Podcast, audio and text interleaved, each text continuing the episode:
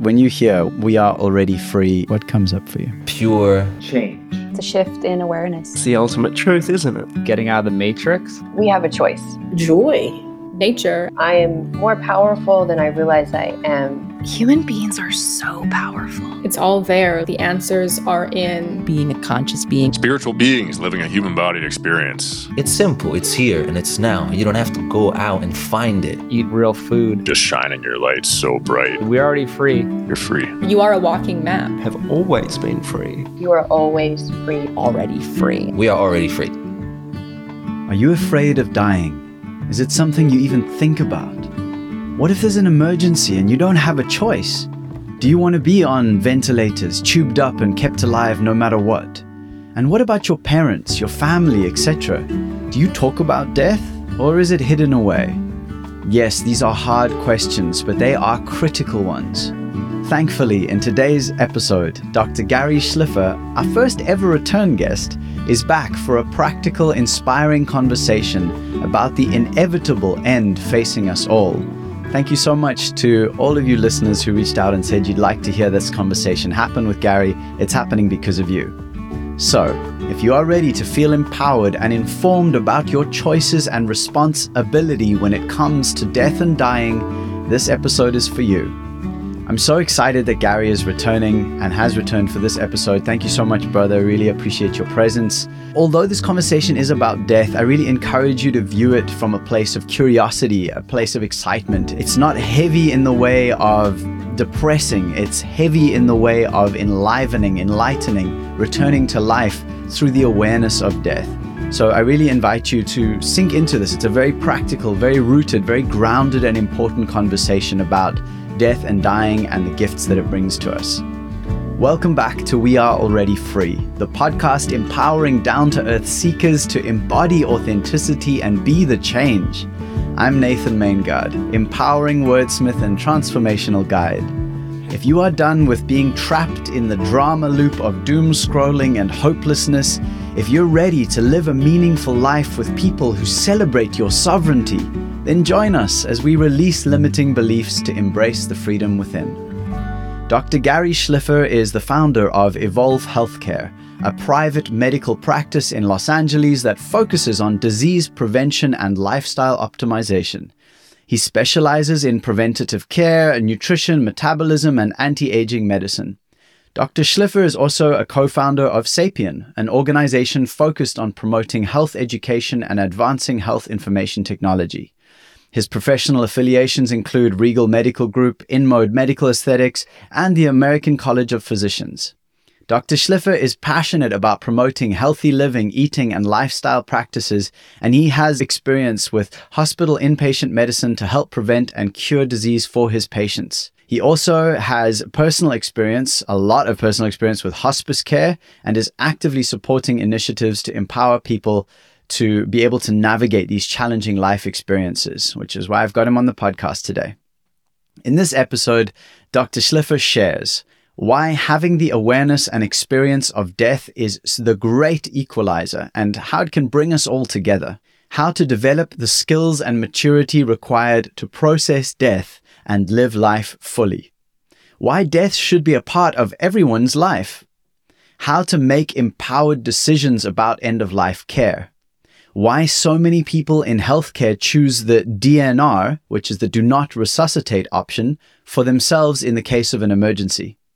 Why Dr. Gary thinks assisted suicide should be an option and the practicalities around that. Near the end of this conversation, Gary shares a deeply moving story about the power of having or giving up responsibility for our lives and the end of our lives this is a super, super important one for any people pleasers out there. Gives you an indication of the direction it can head. And as always, we talk about loads more, which I'm not going to fit in here. You can just hear it. You can find links to Gary plus many of the things we talk about at alreadyfree.me slash 36. That's 36. A huge thank you to my sponsor for this episode, Zencastr, the ultimate web based podcasting solution. I've saved countless hours since I moved over to their platform. If you're thinking about starting a podcast or already have a podcast but maybe struggle with the time and the technicalities of getting good recordings, I personally recommend Zencastr. Zencastr's modern podcasting stack allows you to do everything you need for your podcast, from record to publish in one place. I particularly love how it allows me to record in the best quality, even though the internet connection in my off grid solar powered studio is not the most stable. It records tracks locally and then it uploads them for maximum backup and safety. If you've ever lost a recording, you know how much it sucks when that happens. So thank you, Zencastr, for solving that problem for me. Their automatic post production saves me hours of work and makes me and the guests sound amazing. Go to zencastr.com, that's zen, C A S T R dot com forward slash pricing, and use my code We Are Already Free, and you'll get 30% off your first three months of Zencastr Professional. I want you to have the same easy experiences I do for all my podcasting and content needs. It's time to share your story. And now, please enjoy this heartfelt, sincere, and deeply supportive conversation with Dr. Gary Shlifer. That's actually prompted a thought because, because you know, just seeing your wife bringing you a cup of something delicious, and this is one of the things that Carly and I, well, I think about a lot, and I and I do speak with Carly about it. Is like, you know, I intend her to be my partner for the rest of my life, or you know, whoever goes first. But and I know technically we're still very young, like it should be a long time away, but I think about it, like that there's going to come a time where one of us is going to have to say goodbye to the other one, um, and then stay behind for a while and I even I just feel sad even talking about it. But it's like such an important thing, I think, because I don't know. I, I want to honor so much this life we're sharing, and it's in a way, it's the most beautiful thought that we're going to end up s- sometime old, and one of us saying goodbye with that like massive pain of farewell. And based on our last conversation, I feel like acknowledgement of that depth of that authenticity is missing in the way that most of society is currently, or at least Western society, is navigating death and dying.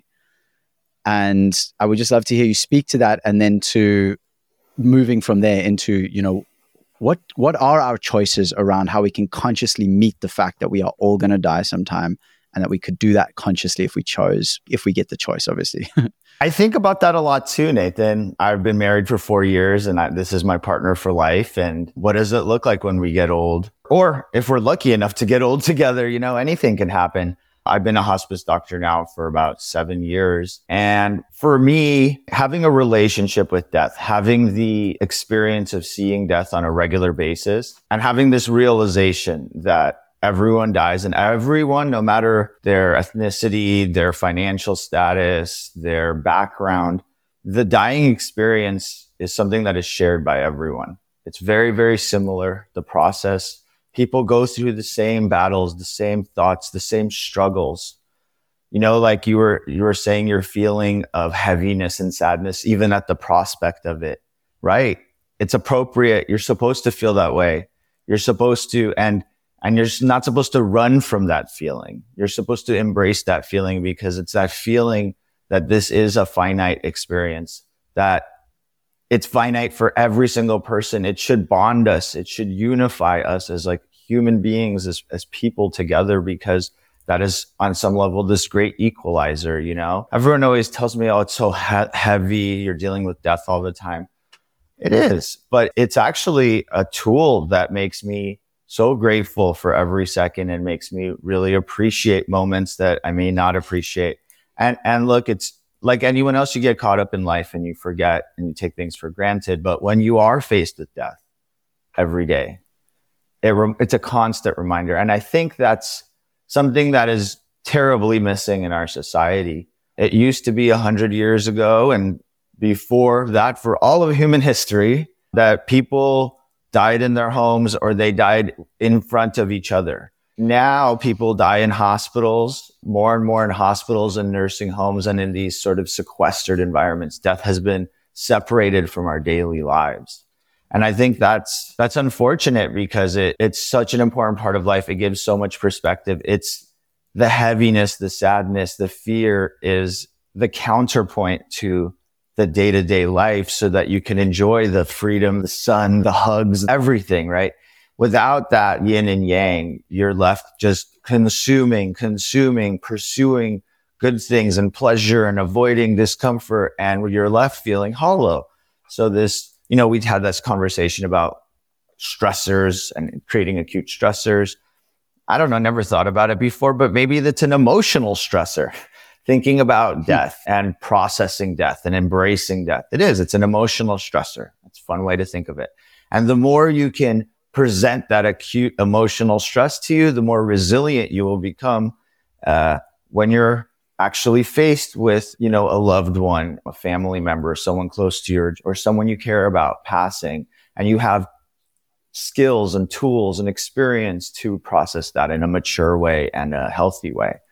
Um, don't know if I answered your question, but I think that's like this critical message uh, that I think we connected with on the podcast is that I think is that death should be a part of our education to children. It should be a part of everyone's life and not in this way of someone got shot on TV. You know, there's this also this sort of graphic glorification of violence that we experience on TV and it's mirrored in movies and shows and things. And it's death without the experience of dying, right? It's the bang, bang it's quick shot to the funeral. Everyone cries for 20 seconds and we move on, right? It's not the reality of death for most people, which is most often a longer drawn out process. Body becomes incapacitated, limited functional status, more and more help with activities of daily living, brushing your teeth, eating, pooping, all that stuff. And that process is really what dying looks like for mo- the majority of people in, in America and the Western world.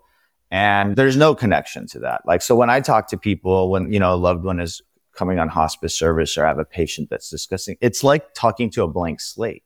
I mean, I'm talking often to, you know, the children of these folks, which are in their 40s and 50s, and they've, they have no idea about any of us. So you spent 40 or 50 years on this planet with zero experience with death for the most part, right?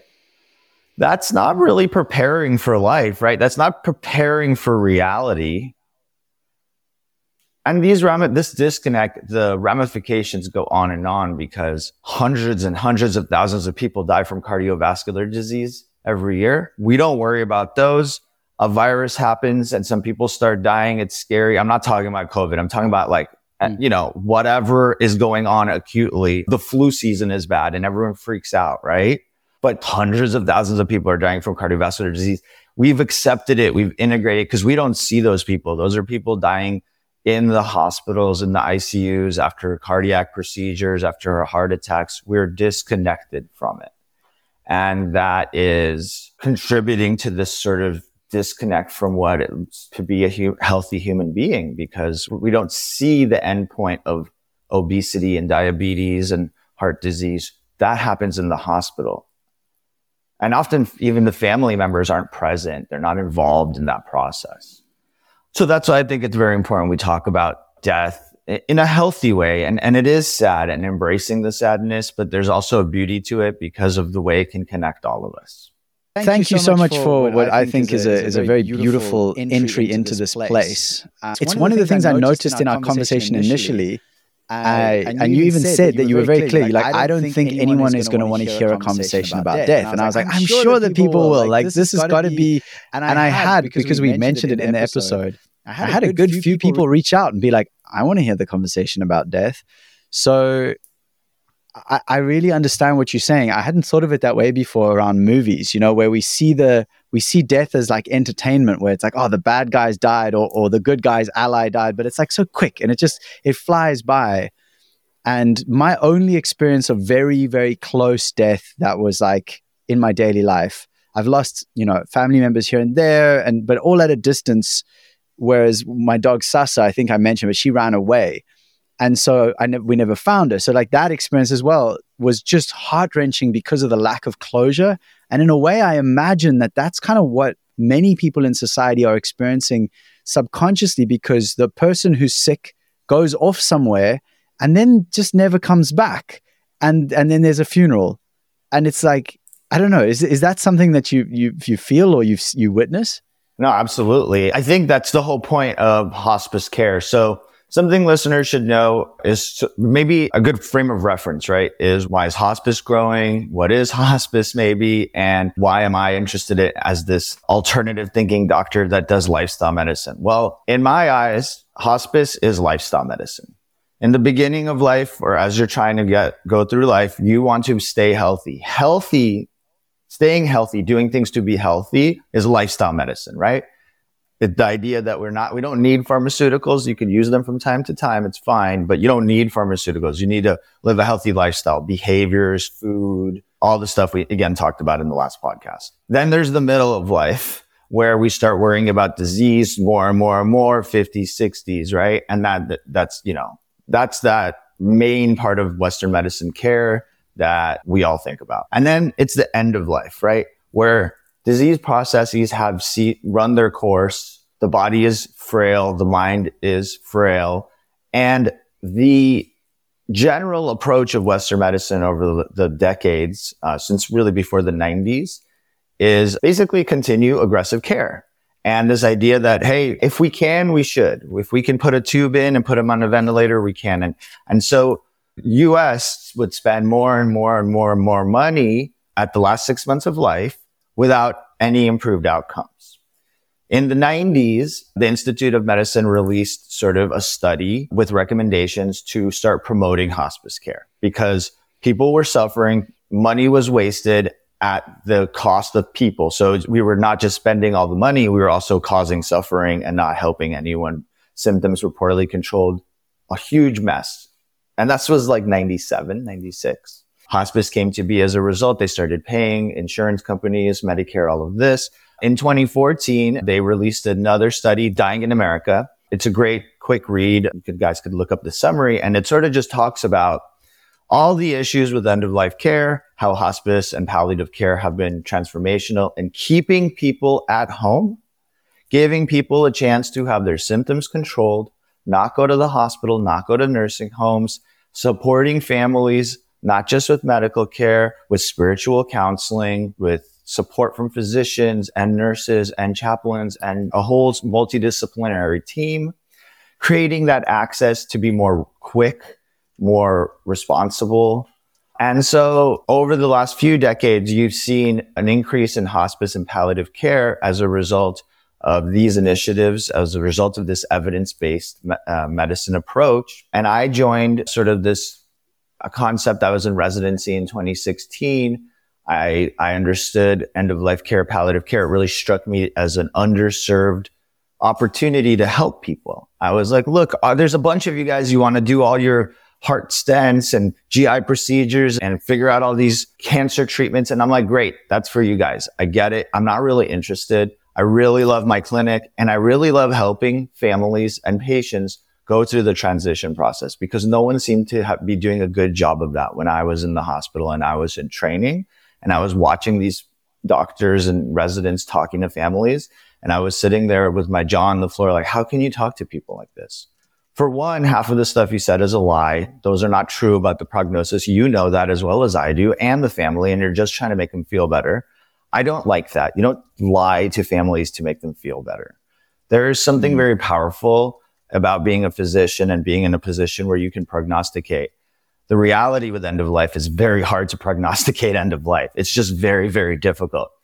But with an experienced physician, you can say when things are looking that you should start focusing on comfort. And you should feel comfortable making that recommendation in an attempt to protect your patient from suffering, from terrible procedures, from hospitalizations that lead to infections and, and, and uh, skin tears and, and just a plethora of, of trauma to the patient. And, it, and I felt like, man, not enough people are understanding that just because we can, we should also know when to be honest and say, this is not a good idea. We need to transition from a goal of extending life at any cost, doing everything possible to a comfort care approach. And a comfort care approach is something that a lot of people misunderstand. So a lot of people think that if someone joins a hospice service, that we're stopping all the medicines, we're not treating anything, and we're going to make the patient die very quickly. That couldn't be more far from the truth if you gave it even a second of thought, you would understand that that's like bizarre and illegal and weird. And maybe you've heard some terrible companies doing that, but is obviously not what the Institute of Medicine is talking about and what all Medicare is supporting financially and what all of these organizations are trying to do, right? It's not uh, some big giant hustle to kill people. That's fun. That's weird. It's weird to think that it, it's illogical.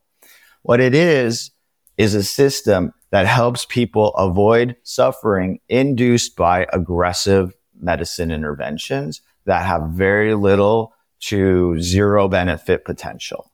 It's a giving families and patients a choice to step out of the Western medicine process and enter still within Western medicine, but enter a treatment plan that is more focused on symptom management, fast re- response because symptoms in these situations are difficult to manage, and a comfort care focus, avoiding hospitalization, avoiding interventions, and essentially having the opportunity to comfortably die at home with your family at bedside, with your loved ones around in your environment that makes you feel comfortable because that I, I think that's the most dignifying and sort of respectable thing I can do for someone. When, when an older person who is nearing the end of life is like, I don't want to go to the hospital. Do not put any more catheters and tubes in me. Just keep me comfortable and I want to stay home. I feel like once you ask for that, we should be able to deliver that within our means. Obviously, there's situations where you can't. But if I can, I think I'm doing a very special thing for someone at the end of their life. And I don't think that being a doctor or being a healthcare professional is all about extending life. It's about helping a person accomplish their goals. And look, that question really opens the doors up some intense stuff like physicians assisted to suicide, which we can talk about separately. But look, my goal, my, my perspective really is that a person gets to pick how they, how their life looks. They get to pick how the end of their life looks. We don't tell them what that looks like. And so, yeah, I think it's really important. I'll just summarize it. And, you know, hospice care is about comfort care focus and it is about following a patient's wishes and providing them the kind of care that at home that is consistent with what they want. Yeah, well, that's so. This is leads me on to a question around because for many people listening to this, this might be a kind of new thing and wanting to support people in, in being able to move forward wherever they are in the world, however that looks. But could you maybe share some of the ways that patients, uh, not patients, but that people who are nearing the end of their life and their families, some of the ways that they can make empowered decisions when it comes to that end of life care? Like, what are some of the, the first things someone could do after this conversation? Most people haven't heard the term, but an advance directive. An advance directive is a document that basically states what it is you want done in an emergency situation. Now, an advance directive can also be part of other legal paperwork, like um, there's trust documents. People will create a trust, and that will incorporate an advance directive. Certain medical organizations will create paperwork. So the advance directive tells you what it is you want done. And there's a second form that is a POLST form, which is literally saying in an acute situation, I want to be defibrillated. I want to be put on life support, like a breathing tube. I want feeding tubes, or I don't want any of those things, or I just want A, B, and not C. You can pick. So those are documents that you can create. And I, I actually suggest anyone at any point in their life do it one time just to kind of go through this thought process and emotional process of what would you put here? Because eventually you're gonna it, it, makes obvious sense if you're like in your 60s and 70s of course you should be doing that if you have a parent or someone in your family that's clearly declining or clearly is getting closer they don't doesn't mean they have to die tomorrow but in the next whatever 10 years having those documents makes allows that person to ex- express their wishes to family, to the healthcare system, to the courts, even very clearly if they're not able to make those decisions. So that's really important if you have someone who's losing their memory because when someone has advanced dementia, they can't fill out that paperwork. So it's early in, in the forgetfulness process that a fam- that I encourage families to start talking about this. So when we talk, when any healthcare professional speaks with a family or a patient about what happens at the end of life, uh, that's called advanced care planning. So advanced care planning is now reimbursed by insurance companies, by Medicare, because it was identified as such an important and powerful component of healthcare. Those conversations are essentially about the questions in those forms. So what would you want done in emergency? Who do you want to assign? You know, there's like a power of attorney, who, someone who is in charge of your legal matters. There's a power of medical authority. So someone who's in charge of medical decisions. Sometimes that's different people, right? Sometimes that could be the same person.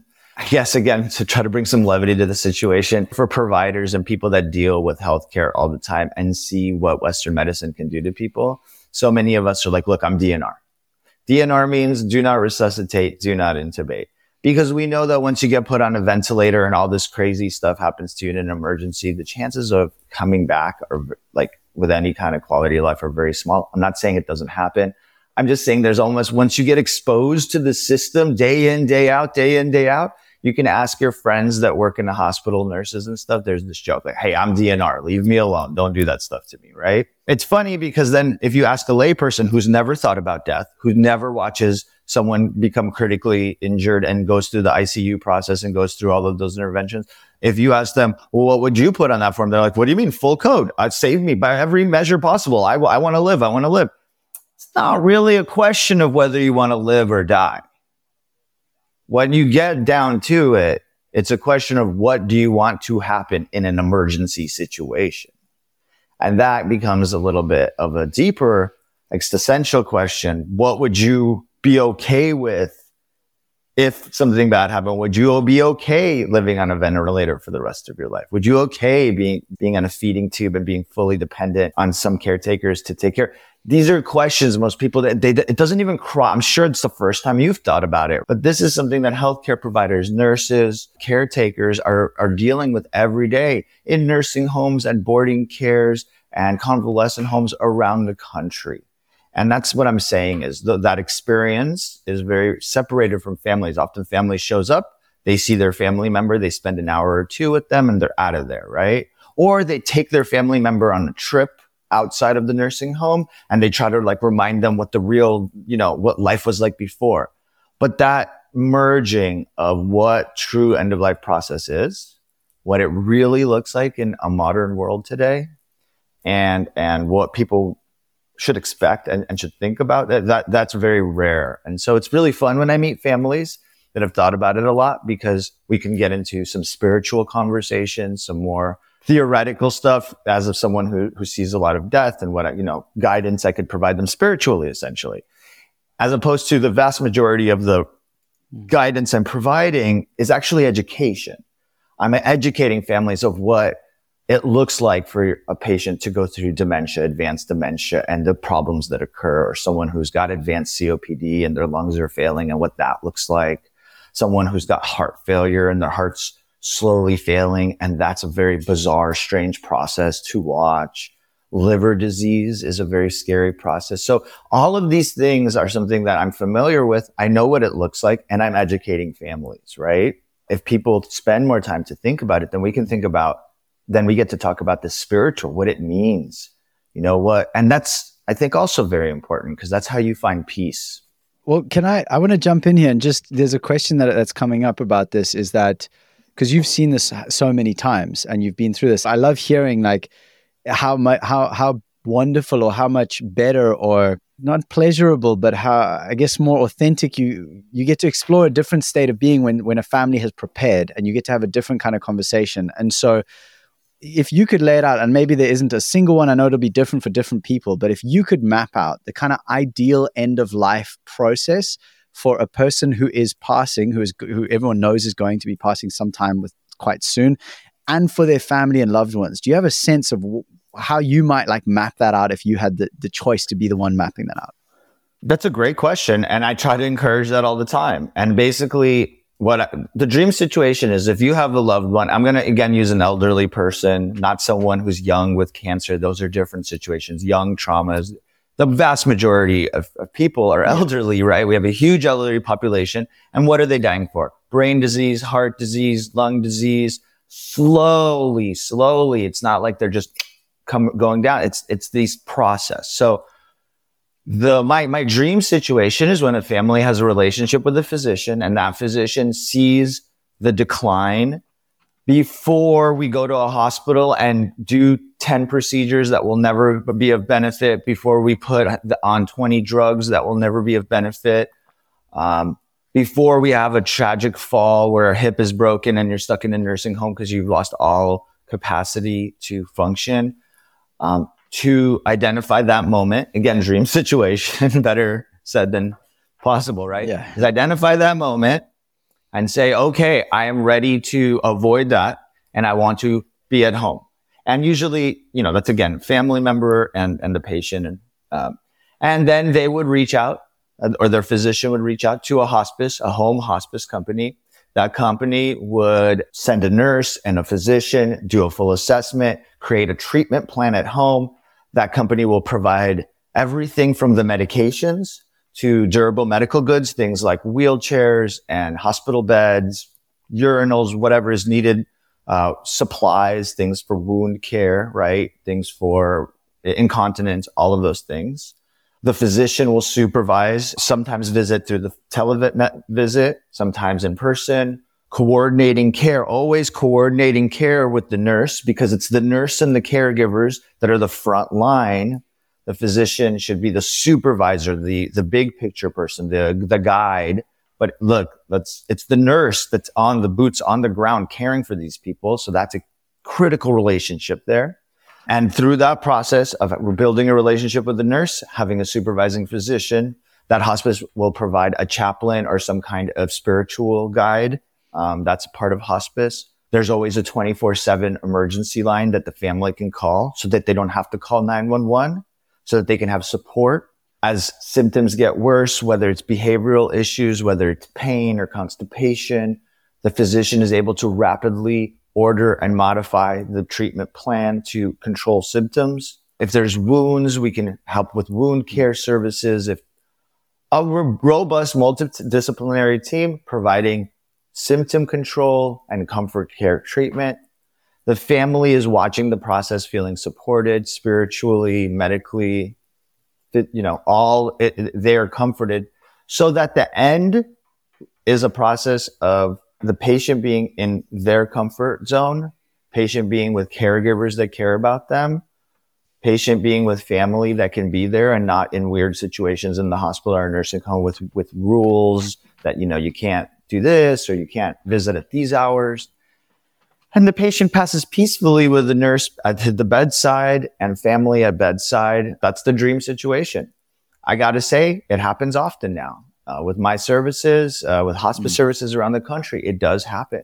There's huge barriers, you know, this educational component, but that that's the dream. It's in a way, you know, this podcast, we are already free. That's a dream. But unless we have a dream that's big enough, that's worth living for, then what's the fucking point? So I really appreciate having something around that. I mean, I oh, there's so many things I wanna I wanna connect into here. The one that's come up a few times as well while you were speaking is around finances. So I don't really have any idea, but when I'm hearing you say all these things, 24 hour care, nurses, mm-hmm. physicians, I'm like, that sounds expensive. And so I'm just wondering if you have advice for people who are maybe in a lower financial bracket or yeah, just just support for those uh, at various levels of of, of yeah, you know what I'm saying. it's a very important question because it connects to why so it's two two prongs. So you're asking like from a family's perspective what what they're responsible for financially and I want to connect it to the beginning of the conversation where you have the Institute of Medicine saying, Oh my God, we're wasting so much money inducing suffering. We need to pay for hospice and we need to change the system. So well, that's all connected. I wish I had the figures. You guys can look it up, but we used to, we still do. We spend the vast majority of our healthcare dollars in the six month, last six months of life. And that's not for hospice. That's for ventilators, days in the hospital, antibiotics, aggressive procedures, surgeries, everything. Just do everything until, right? Until they're just like literally we've done everything. And that's really, really common. So the research completed by the Institute of Medicine basically indicated that if we provide these hospice services, pay for them, so Medicare and state governments like Medi-Cal combine and private insurances pay for this. Insurance pays 100% for Medicare, uh, for hospice, for hospice services. This was part of that research because if you can provide families and patients that level of care, which I just described, right? All of those services and you, and you make it so that it's a financially viable model for companies, right? Cause it's, it's still a business after all. Then those crazy expenditures in the last six months of life go away because you're not doing all that stuff. Now, hospice is a choice, and some people do hospice for six months and then the, they freak out when they get to the end and they go to the hospital. It happens. You can't control every factor, right? But by creating the opportunity for hospice, you've actually deburdened the healthcare system from futile care efforts that are extremely expensive, far more expensive than the care I just described for a hospice service. Patients should know that a Medicare patient, even someone with like Kaiser and HMO, all the insurance companies participate in hospice. They know that. They have to. They have to for a number of reasons, but also insurance companies are in the business of saving money too, right? Everything's a business. So that service that I described that sounds costly and, and is very laborious with multiple specialists is nothing compared to what is done to someone trying to give them every second of life full code, you know, doing every surgery, going after every finding and every imaging, treating every infection with IV antibiotics and doing everything. That is so much more money, so much more uh, resources and so futile that th- that's the transition I was describing that happened over the last few decades. Uh, mm. Once you look at the numbers, you know, and, and most importantly is that spending that we were doing at the last six months of life, it's not consistent with, with the rest of the world. So we're the only ones who do that. The rest of the world does a much better job at having this kind of end of life process. Cultural reasons, this is, that's a very complicated thing, but so I'm really talking about America specifically, right? And so that spending is in uh, sustainable. We can't do it. So that's why they made these changes. It, it, it, was so much that unless they did something, we would just, we, we would run out of money. It's impossible to spend that much money. So that's why you'll continue to see hospice and palliative care services grow. I think with education, people will realize that in fact, their goals of care like me personally, I would want a comfort care focus if I was in a critical situation. I wouldn't want to be hospitalized and saved for every last second. I want to live quality of life. And if God forbid something happens or when I reach that point in my life, I want to be at home with my family if I can. Oh, I'm 100% certain on that. And I think as time goes, people will connect with that. And I think that is, again, coming back to it, that is lifestyle choice. I choose to live a healthy lifestyle now and when things change in my life and, and hopefully that's when I'm like 90 or 100, right? But I don't know because you can do all the healthy lifestyle choices and anything can happen. Then my choice at the end of my life will be a comfort care life. That's what I want. I don't want to die in a hospital on tubes. That's my choice. So now I get to make that choice. So there's something. Well, first of all, I, I read a book uh, some time ago called "Civilized to Death" by Christopher Christopher Ryan. Uh, Christopher yeah. Ryan. He wrote "Sex at Dawn," the best the best. Totally. I'm actually just listening to that audiobook now, but I, I, I, hope I get him on the podcast someday. I, I, really appreciate and admire the way that he writes and, and his, his sort of his sense of humor, even in like really intense stuff. But in that, he talked about death. It's something I've thought about a lot since reading it. But he, he mentioned around how in, in cultures that, you know, for a nomadic culture, when, a, when an old person would get to a point where they literally couldn't be supported by the resources of the tribe anymore, there would come a point where they'd give them what they could and leave them in a little in a little reed shack and be like, "I love you, grandma," you know, bye, and and and leave them. Or there were more extreme ones where they'd actually hit them over the back of their head, you know, at the end of their lives. So, so there's something in this around facing and confronting that at some point, life isn't worth it anymore. That the physical body is just done. And then we have such an opportunity now in our society to make that process so much easier. Because what we've talked about so far is just making it as comfortable as possible to like fade out at whatever pace you're going. But you mentioned something earlier around assisted suicide, and and I kind of want to get into that. I also want to get into the idea of psychedelics and end of life. So um, let's start with the assisted suicide because I think that this is something I think about a lot. I know for myself in this moment where I am right now that I would like to have the choice that if I reach a point in my life where I'm just done, like really done, not that I just think I am, but like, yes, the doctors have, everyone's agreed, like, yeah, you're heading out. It's going to be weeks or months and it's going to be pretty damn uncomfortable. I would like to be able to make a choice and say, right, family, I'm out. Let's say our farewells and and put me down, man. Like, so what do you think about that? Uh, really, really uh, personal, ethical, moral. It's very tricky. Um, I, I will tell you what I think. I can tell you what the rules are in California. That's where I practice medicine. I, I can tell you uh, my very uh, intense experience with it. I've had a few, but one in particular. And, and I'll leave it at that. I'm not going to tell, uh, make a recommendation on how we should deal with it. I think it's a very, very deep, uh, dark, uh, but also critical choice uh, and, and thing that we need to solve. But as it stands, there's certain countries where you can have physician assisted suicide. It used to be in America, you couldn't do it. People remember, you know, there was all these issues about doctors that would do it for people. Look, my, my opinion, to be honest with you, is I think, and, and I guess speaking to your podcast name, people should be free to do what they want. I mean, yes, we should put limitations and, and but especially with your own safety. Um, if you're of sound mind and body, you should be able to do what you want. And, and is suicide terrible and sad? And is all these, yeah, yeah, but like you get to choose. One message I think people hear from me is you get to choose how you live your life. You get to decide what food you want. You get to decide what you do. You get to decide if you live. I, I, I think that's part of it. I don't think society can tell you you are forced to live. So on a, on a kind of a theoretical personal level, I think people should be able to participate in suicide if they want to. That sounds weird, but that's what I think. So more importantly, I think it's important. And I think the system has recognized that, especially patients in very, very critical situations should have the right opportunity to go through a physician's assisted suicide program.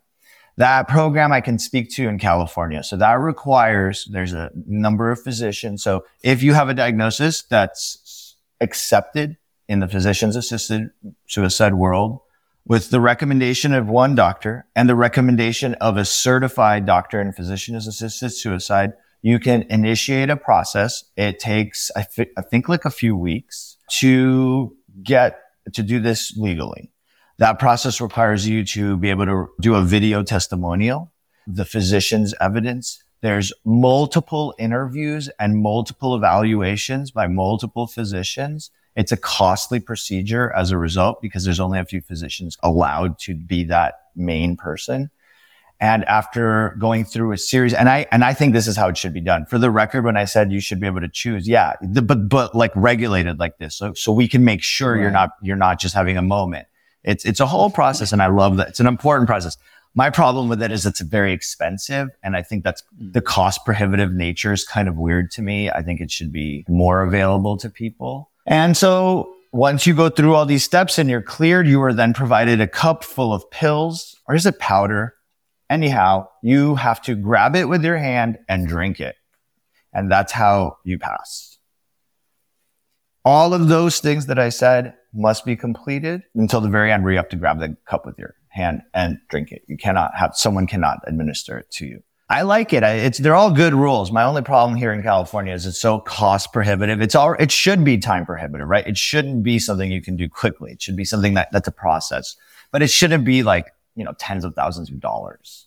That that's my issue with it. And I'll just it's a quick story. It just outlines all this stuff. Like I had a patient. He was 46. He had been doing anabolic steroids when I met him. He was worried that he had some neurological symptoms we did a scan and it showed cancer throughout his body, brain, everywhere. I found a scan from about three or four years ago that already showed those spots and his doctor hadn't told him and he just ignored it. So that was his choice. He got to ignore it. He got to keep doing steroids and that's what happened, right? So cut to like six months later, he didn't, he didn't even pursue treatment after I told him, right? He started becoming incapacitated. I put him on hospice. He asked to be at home. He didn't want to pursue any treatment he actually initiated the process of doing physician's assisted suicide and he went through the interviews. He he was well off. He paid the money. He was at the second to last interview. His family asked him to go to the neurologist to get an assessment and the neurosurgeon said look i can cut out the cancer in your brain. I don't know that it will be successful. It will certainly not cure you but i can cut it out so they asked me what to do, and I said, absolutely do not do that. I mean, I, so they can cut it out. Oh, and what? And what does, what have you accomplished? I mean, you have cancer everywhere. He completed the interview. He had the medicine in his home. He was, he had a planned time to do it. His family freaked out and urged him to get the surgery. So he did because it was his dad and his mom and his sister and all this. The surgery was completed. He was left quadriplegic because the part of the brain that was, uh, when they cut it out, they hit part of the brain where he could no longer move his body. I know that that's the last thing he ever wanted. As a result, he was not able to grab that cup and drink the medicine.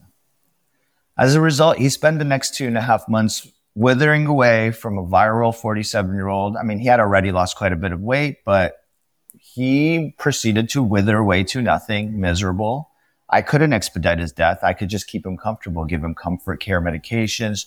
They tried to feed him. He didn't want to eat because he didn't want to be in that situation. But at that point, he lost his choice and he passed a few months later.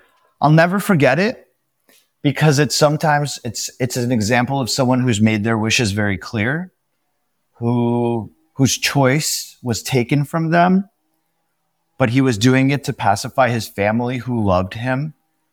No one is wrong. No one is right here. There's no winners or losers, or this is a story about reality, about how hard life, the end of life process is, how unpredictable it is, how difficult it is to make decisions about this stuff. That one stuck with me because I was close to the guy and I knew his daughter. He left behind like a 17 year old daughter. It was pretty intense. Ah, wow. Heavy story, I know. That shit was so heavy. No, oh my God. It's beautiful though, man. Like I mean, I honor I honor that you know, it is heavy and it is it is heavy. There's just no getting away from it. And I think that's what you've been talking about is that the heaviness is not something to get away from. It's like can I, I this heaviness I'm feeling now is like I honor this heaviness because this is what is real. And why would I want to like run away from this? And so I just really appreciate and I yeah, I just think of his family and I think of what he went through and God, I think of the the things that I thought I wanted to do but didn't do because someone else thought it was about. Like oh, it's just like connected to all of this being Yes. being human. You know, it's fucking being human. And being free, I think you, you just said it. It's this idea of don't do, like, this is my opinion too. Like, don't do stuff for other people. Do stuff for yourself. It's why I believe in, in Ayn Rand's concept of objectivism. It's very, very important to me and, and how I live my life. When I go to my clinic and I spend every bit of my energy talking to patients and counseling them, I don't do that for them. I do that for me. It makes me feel good. When I go to bed at night, I'm super proud of what I do.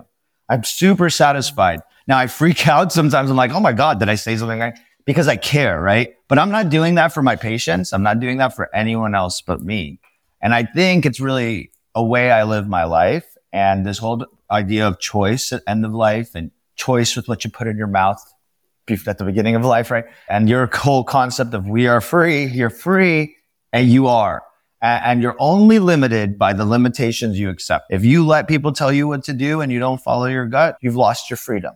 That story just resonated so much with me. And I tell it to other patients because it's just this reminder of like, it's your choice. You can try to pacify your family and all that. In the end of the day, you're in bed. You're receiving or not receiving treatments. It's you. So you should make that decision for you, not for them. At least that's what I think. And going back to the advanced directive thing, if you want to do something today, let your choice be known to your family, to your attorney, to your estate, whatever, it is, through some paperwork. And, and if you change your mind in six months, you get to change that paperwork and then you get to change it again. But at least you have what you want to happen. Instead of God forbid something happen, you get in an accident and it, at least in California, it goes to the next, goes to the closest living family member. And if there's multiple that are like first line, then they have to battle amongst each other if you hadn't identified one person to make choices. It's different by state. So, you know, it's quite different. Those rules can change, but I'm just saying, uh, maybe, maybe a good next step is look up the rules for end of life in your state. Reach out to a hospice company and be like, Hey, who, who makes a decision if something happens to me? in- is it like California or is it different? I mean, or ask your doctor. I'm sure the physicians locally know too, but learn about it. Think about it. Yeah, bring it in. Uh, embrace the heaviness as a as a part of the responsibility of being alive and being being responsible, being human. I mean, I'm definitely feeling inspired about this. Just thinking about what are the next steps that I can take. I really would like to just just touch on. We don't have to spend much time on it, but I keep thinking about the the research that's being done around end of life, especially when people are experiencing massive anxiety and have terminal illnesses, and then there's these you know huge positive outcomes from people in those situations who are then sitting with something like psilocybin or, or various other psychedelics and i'm curious to know what are your thoughts on that actually for both the patient themselves and for the for the family that's going through it it's just another, you know, reflection of our poor mental health care system. We have all these amazing tools and we made half of them illegal. So I think that the still the psilocybin is important in mental health care period throughout the world. I hope that we can, these rules will change and we can start incorporating it. For those listening that Nathan is referring to, there was a study. It was overwhelming. People at the end of life obviously have a fear of death and it's crazy scary. I am only allowed to use Western medicine medication. So I, it's mostly sedatives, right? anxiolytics, antipsychotics. Sometimes it's all you can use. And if someone's freaking mm. out, you know, you, you send the chaplain, you counsel them, but it's hard.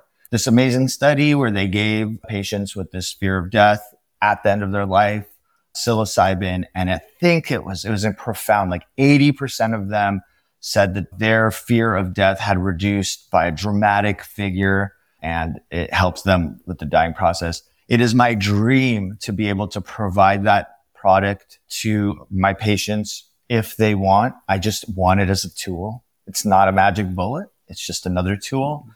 I think that especially at the end of life, they should liberalize the use of that. If the patient wants to try it, it's profoundly safe. And frankly, it doesn't matter. These are end of life patients. They get to choose what they want to do at the end of their life.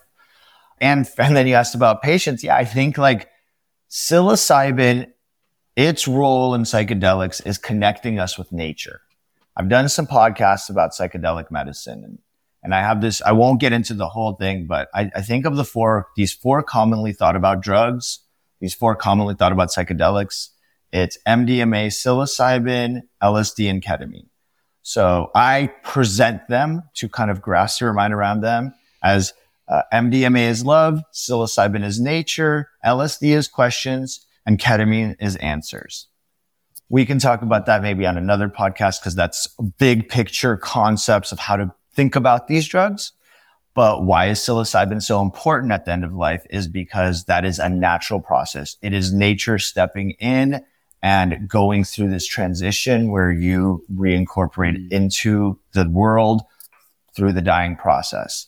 It is this process of watching your loved ones go through this transition. It is very, very natural to die. And when we're disconnected from nature, psilocybin's great power is to reconnect us with nature. Everything from appreciating that a plant or a tree is a live and breathing organism that you can feel to understanding the transition process and accepting that that is part of life. So I think that's why psilocybin is so important, period, in our world as we get further away from a natural reality, that it reconnects us and anchors us to what is actual life and nature and and how it all connects. I really want to touch on your your business because anyone listening to this right now, especially if they're in California, it's like my recommendation. If you if you're interested, if you need support in moving forward with this, like you, this is the dude, right? So, um, you said you've expanded your hospice care business since we last spoke, and I would just love you to to just give us more information about what's happening there. Just so we're clear, I do not own a hospice business. Uh, I do not own a hospice service a hospice service. Gotcha. So I'm going to be real clear. Calif- in California, physicians can't own a hospice. I didn't go that route. I think it's a little bit compromised what I'm actually trying to do. So I work with uh, dozens of hospices in, in California. And what I've started to do is I provide physician services. So hospice agencies are private companies. They're local companies because think about the care that we're providing. It's very localized, right? You can't just be it, the bigger the hospice gets, the more giant it gets, the more diluted everything gets and, and, and it doesn't work. So at least the model at this time is not massive corporations. It's small, often family owned businesses providing local regional care. Probably a model for the food system, for many of our systems that, that are broken in this world is make small, local, regional so that you can serve your population. As I started hospice, I started providing care to various hospice agencies and I realized that this is such an early stage in that industry that a lot of the problems have not been solved. And physician services has never, I have still seen like only maybe one or two companies that literally are providing physician services for hospices. Every hospice has to randomly find physicians. There's a huge limitation of experience and trained physicians. So mm. I have been bringing doctors on board. I have a, a team that I've built. We call ourselves Evolved Physicians Network. We provide the full scope of physician services for a hospice, everything from the medical directorship to the cross coverage where it's called a designee position, even a physician on call that if there's an emergency or there's a new admission, we can evaluate the patient. Uh, I have a coordinator to do all this to help the doctors coordinate with the hospices because it's essentially a B2B. It's a business to business service, right? And these are businesses that are trying to provide robust care and they struggle to get physician support. And then the physicians struggle to meet these companies because they don't know they don't know that there's a, a, hospice service in this part of the valley and, and they're doing great work and they're looking for a doctor. Like where, where, how do you know? Right. There's no like website for this stuff. And if there is, I don't even know about it. So it's not, it's not super effective. I'm trying to connect the doctors that are interested and experienced in hospice, the hospice companies, and I'm providing this physician service and we're trying to do it in a very, very sophisticated way so that it's quick. Because again, with hospice, things end of life, things change quickly and things need to act very, very quickly. That's part of the deal. It's really, really important. And what I do is I look at the guidelines set forth by the Institute of Medicine, the various governing bodies here in California. My goal is to follow them because here's my theory. They want to do a good job. And these governing bodies, the, the Department of Health, insurance companies, they're all motivated to do a good job with hospice because it's the right thing to do. So my interest is let's do it. So as they create guidelines, as they change rules, I love it. I'm following it and I'm doing those things because they, to that, to me, it all makes sense. We want to make it as streamlined, as clean and effective a service as possible. And I think since our last podcast, that's what I realized is I want to contribute to that because so many people push back on change. And I'm like, no, no, no. We need to keep changing until we can do this on scale and really make the access to this service much higher. If someone is listening and they're really interested in it, they could just reach out to my company, Evolve Healthcare. That's just my primary care clinic. We can at least guide you to the appropriate person for whatever it is you're looking for. Thank you again. I really appreciate that. So we one more question just to kind of bring this to a close and and as always, I'm open to the heaviness within the positivity. I'm not trying to like make this all sunshine and roses uh, and then we'll get to, I, w- I actually want to ask you a question, but we'll keep this for the patron only bonus, which is around like how do nutrition and lifestyle play into improving the quality of life for patients in hospice care and end of life care. But we'll get to that in a moment. What I want to ask you now is, is obviously respecting privacy and, and everything, but could you share an example of, of, a, of a positive experience that you've had with a patient and a family who've gone who've chosen hospice care and chosen the end of life, the kind of end of life experience that you're talking about. Just if there's a story that that comes into your memory around something that really has touched you and moved you and been like, wow, this is this is what an honor to be a part of this. And I'm sure there's probably many of these, but anyway. Yeah, there's so many. It's almost every case. And that's why I love it. It's almost every case. One that comes to mind is just and it's just going to be common. It's uh, maybe it's interesting to you guys, but it's so common for me. Just a family, a, a, a, gentleman who was my patient, and his wife had dementia. He was really struggling with it. The family was sort of in denial. He asked me to come and do a home visit because she didn't really have a doctor following. I came and I saw a situation that was terribly unsafe and the family in denial. She was oriented barely to herself. She was, you know, acting wild and unsafe. And the family was like, mm-hmm. Oh, that's just her being her. Oh, that's normal. And I'm like, no, it's not, you guys. Like, I know it's not. This is not normal. And this has not been like this for that long. I can see that this changed recently. And I just called them out on it because, you know, part of it was I had a relationship with the husband and I knew I was trying to protect him. The family didn't want to, but the husband did. It was his choice. I ordered the service. They came and I was then able to titrate some medications to calm the patient down. We were able to provide some equipment to really help the son, I mean, the husband, sorry. And within like two, three weeks, instead of all the craziness that I saw in the home, we had a very calm person who was still eating, who had a safety measures in place. And the family was so grateful to me, even though I did it sort of knowing they were like not on board because they thought hospice Right. was all this bad stuff. Um, patient ended up dying. Maybe it was like nine months on service total. It was just expected decline of advanced dementia. And it was all beautiful. Patient died at home, surrounded by the family and comfortable. And it was all love. And I got all these thank yous and hugs. They let, later came to my office. You know, that's beautiful. Like if I could do that for someone, if I, if my wisdom and my experience can guide someone to have that kind of experience uh, at the end of their life and their families to, to get the kind of support they didn't even know they could get, that's pretty powerful stuff. That's why I do it. Thank you for sharing that story. To me, that there's there many layers there that I am resonating with, and I think one of the ones that's coming out is is having leaders. You know, someone like yourself who is so experienced at what you do, who are willing to stand up and say, "I see this, and it's not right, and we can do better than this," and then taking action on that and seeing the result.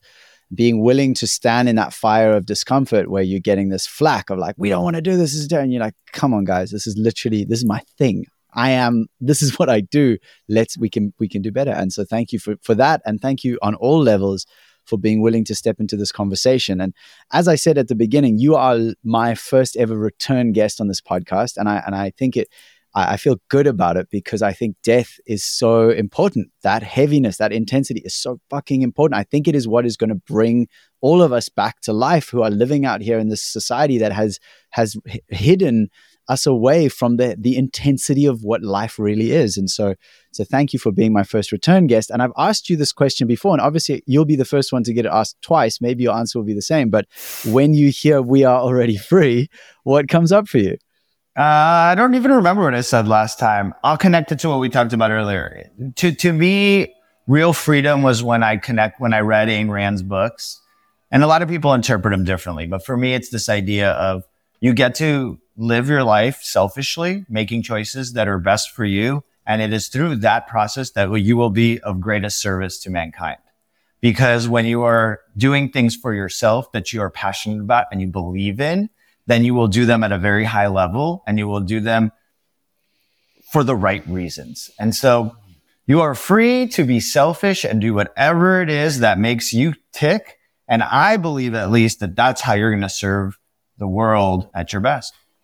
Thank you again, Dr. Gary Shlifer. It's such an honor to have you back, and I and I'm excited to to continue this friendship and this companionship, and just to spread more information around what it really means to be human and to die well, to have that choice, to make those responsible choices. So, thank you again. Thank you, Nathan. Thank you again to Dr. Gary Shlifer for your presence on the We Are Already Free podcast. It's an absolute honor to know you and to have these conversations. Thank you, brother. You can find links to Gary plus many of the things we talk about at alreadyfree.me slash 36, that's 36. And if you want to hear Gary's important and surprising answer to the question of how diet and lifestyle impact end of life care, be sure to catch the exclusive bonus video on the Patreon. That's also linked in the show notes. Facing the end of things, the ending of things, the loss that comes with all change is hard, especially without support. If you want to connect, please reach out. Chat with me directly by visiting the show notes. Death reminds us of the beauty of life, of this moment. I'm excited to share it with you. Connect with me at alreadyfree.me slash 36. Thank you for being here with me, dear listener. I love being me with you. See you next week, and please remember that we are already free.